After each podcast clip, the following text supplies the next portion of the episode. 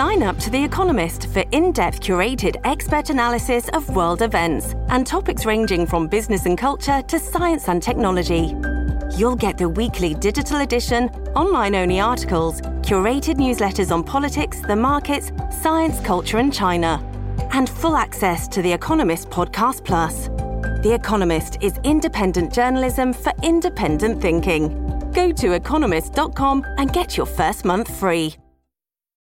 This episode is brought to you by Shopify. Whether you're selling a little or a lot, Shopify helps you do your thing, however you cha-ching. From the launch your online shop stage, all the way to the we just hit a million orders stage. No matter what stage you're in, Shopify's there to help you grow. Sign up for a $1 per month trial period at shopify.com slash special offer, all lowercase. That's shopify.com slash special offer. Prime Minister's official residence is crumbling. Has been for years. There's talk potentially about fixing it or replacing it after a lot of political debate about it. But is there actually will in this country to replace it? And how much would it cost? I'm Dave Breckenridge, and this is 10 3. Independent journalist Tom Spears joins me to discuss the problems plaguing the nearly 160 year old home, the potential bill for the taxpayer, and why there seems to be such little political desire to do anything about the property. Don't forget you can find us on Apple Podcasts, Spotify, Google, Amazon Music.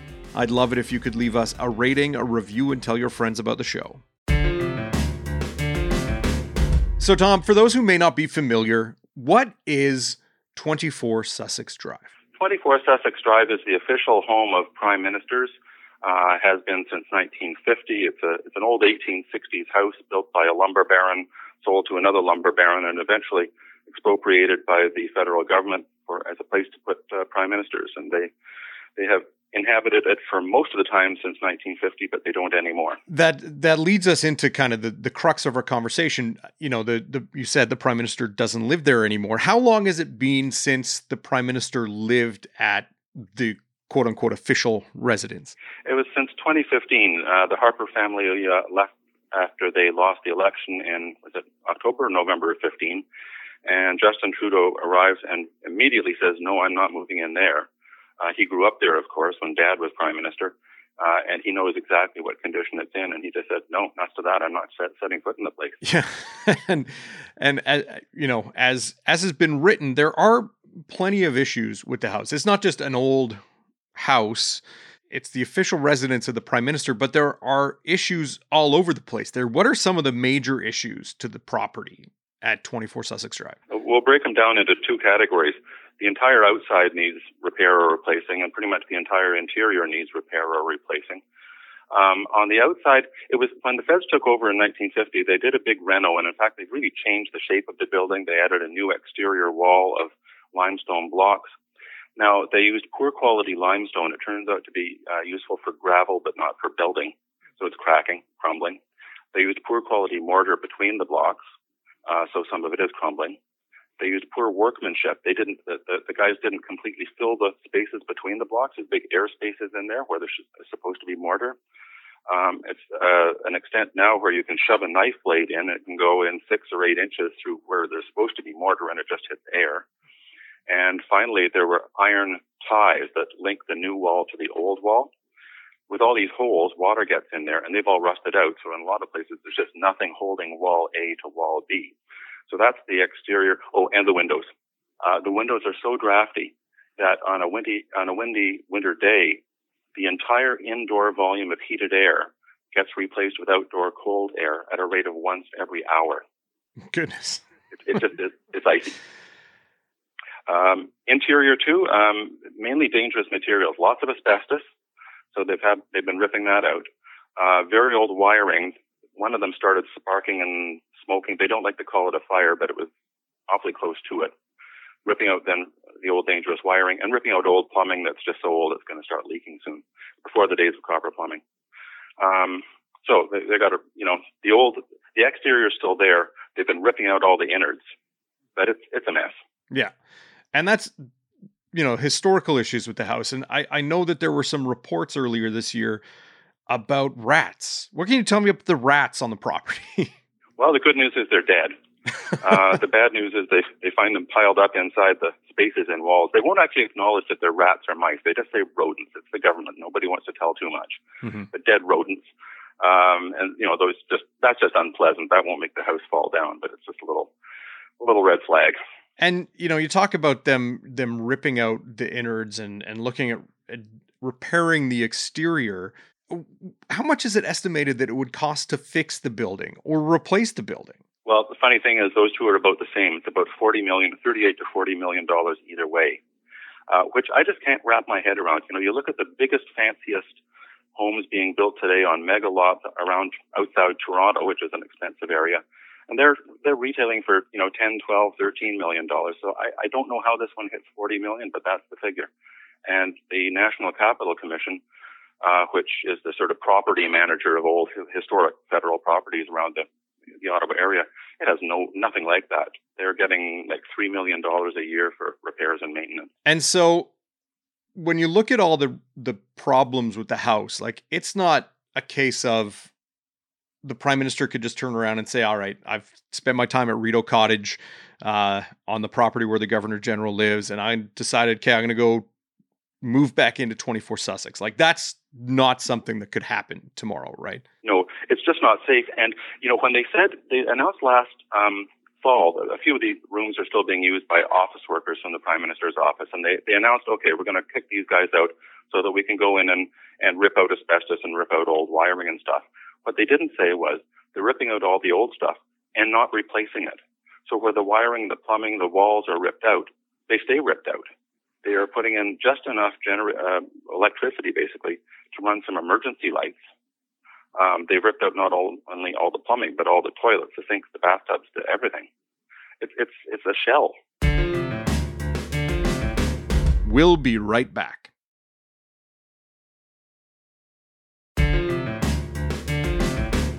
One of the things that I find interesting with this this house, this property, is that it's not just an issue that has is facing the Trudeau government. I mean, Justin Trudeau was elected and said, "I'm not going to live there." Obviously, I assume because of all the problems that are inherent into this property, but it's been a, an issue for successive governments, and they've struggled with what to do with it. And as you mentioned, a 40 million price tag seems fairly exorbitant for a really nice fancy house and and maybe there's justification based on security and all of that but why do you feel as, as someone who's kind of followed this over the years it's such a political hot potato? You like you would assume that people want the head of our government to have an official residence.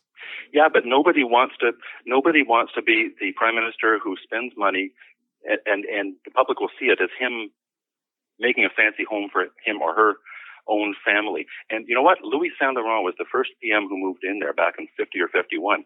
He had to be strong armed in. He didn't want to go there. He thought, you know, he, if this is a palace, this does not make me look like a, a person representing the common people. And he insisted on paying rent just to just because he felt so embarrassed about being in there. Nobody and nobody wants to spend money repairing it. The Harpers wouldn't spend money repairing it. You know, people before them wouldn't, because nobody wants to be seen as the, the person who's paying public money so that me and my family can live high. In the meantime, though, we have a prime minister who has not only a residence at on the property where the governor general lives at, at Rideau Cottage, but there's also a vacation property. And as I understand it, that itself needs its own repairs. What are the issues with that property? And if we're concerned about the image of the prime minister spending too much money on a home for himself and his family, why isn't the vacation property an issue? I, I don't know. It, it, no, it's not getting 40 million. It got a chunk. um, it's a it's a nice old 1925 country home. Um, it was a, a, an old rustic home. They said it was renovated in the 1950s into a 1950s suburban style. So there goes the, the charm. But they spent just a couple of years ago 5.7 million dollars renovating what they call the main cottage there, two and a half million more renovating a, a smaller side cottage on the same site uh, a million on security. And then at the end of it, they said it's only in fair condition because we didn't have enough money to fix the wiring or the plumbing. And at, at, at the end of that, the roof gave in. Just after the reno was finished, they thought it's all finished, it's all fixed up, and it's an old cedar shingle roof, and it started leaking in so many places they can't literally identify them all. So, you know, with all the with all the upkeep there, they really threw money at Harrington Lake, the two cottages, and uh, effectively, it hasn't worked out very well for them. And you mentioned Rideau Cottage. Um, that's a, a, slightly smaller version. It's smaller than 24 Sussex. It's a two-story red brick home uh, on the grounds of the Governor General's place. Um, it's in much better condition. Trudeau's have been very happy there since uh, since 2015, and I find it very interesting that they've been putting in a lot of um, expenditure there on things that feel very permanent, such as an RCMP guard hut, um, fencing, gates, parking. You know, these are not just things that you put in because the PM is going to spend six months there. It, it's just starting to feel to me that that's the de facto new prime minister's home. Does it make more sense than the property at 24 Sussex Drive? Like, is there is there something like is it easier to protect potentially than the old property? Yeah, that's that's one big thing. Uh, the property at number 24 is right up close to uh, to Sussex Drive itself. Now it's completely screened off by evergreen trees, so you drive past and you never really see it you see just fences, but it's a, it's a small, narrow property. There isn't a lot of space around it for the security people to operate. Uh, Rideau Cottage on the grounds of the Governor General's home is on a gated, fenced site, um, more room around it, and uh, they say easier to protect. As mentioned before, governments they've gotten cold feet in the past when it comes to replacing the prime minister's official residence, uh, Pierre Poilievre, the leader of the official opposition, said it would be the last priority of his government should he become prime minister. Uh, should there be an election between now and 2025, uh, or even after he after the 2025 election, he's more interested in housing for Canadians than a mansion for the prime minister. Do you get a sense that we could see a new residence for the PM anytime soon? That Justin Trudeau doesn't seem necessarily keen on it, and as you mentioned, they're making you know potentially permanent renovations to the property at, on at Rideau Cottage, um, and Pierre Poilievre has basically said, "No, I'm not interested in doing that." Is is this something that you could see in the next decade? I, am betting that that uh, 24 Sussex just sits there until somebody finally says it has to come down. There's just no political appetite. You know, people I interview and then just neighbors on my street and my family in other cities. Nobody says, "Hey, let's rescue this thing." It's first of all, nobody has the slightest bit of affection for it. It's hidden behind trees. Even if you live in Ottawa, you don't even know what the place looks like. You know, how do you, how do you form a, an emotional bond with a with a this abstract thing that you don't even know what it is? Um, and then when you combine all the official residences, the prime ministers, uh, Stornoway for the leader of the opposition, uh, the uh, the governor general's place, and a couple of others, the National Capital Commission says really to, to fix those up, we don't just need $40 million, we need $175 million for six homes. Um, and that just falls with a thud when people hear that. No, nobody's rushing forward to say, yeah, let's spend that money. Not even the heritage building people.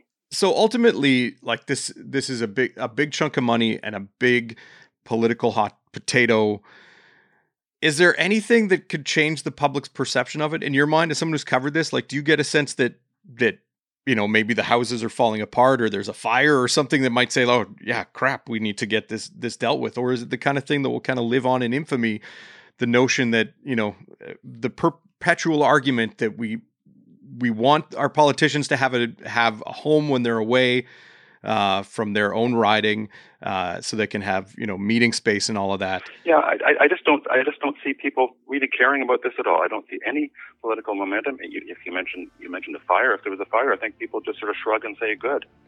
uh, they have other issues on their mind around Ottawa. You know, the, our new light rail train system that won't run. Now, people do get excited about that, but you know, an old house with nobody in it, who cares? Mm-hmm. Well, I guess we'll see what transpires. We'll see if if 24 Sussex falls to the ground before they decide to tear it down. Tom, thanks for your time. Very welcome. 10 3 is produced by Tyler Dawson, theme music by Bryce Hall. Thanks to my guest, Tom Spears. You can read more about the problems at 24 Sussex Drive at nationalpost.com. I'm Dave Breckenridge. Thanks for listening.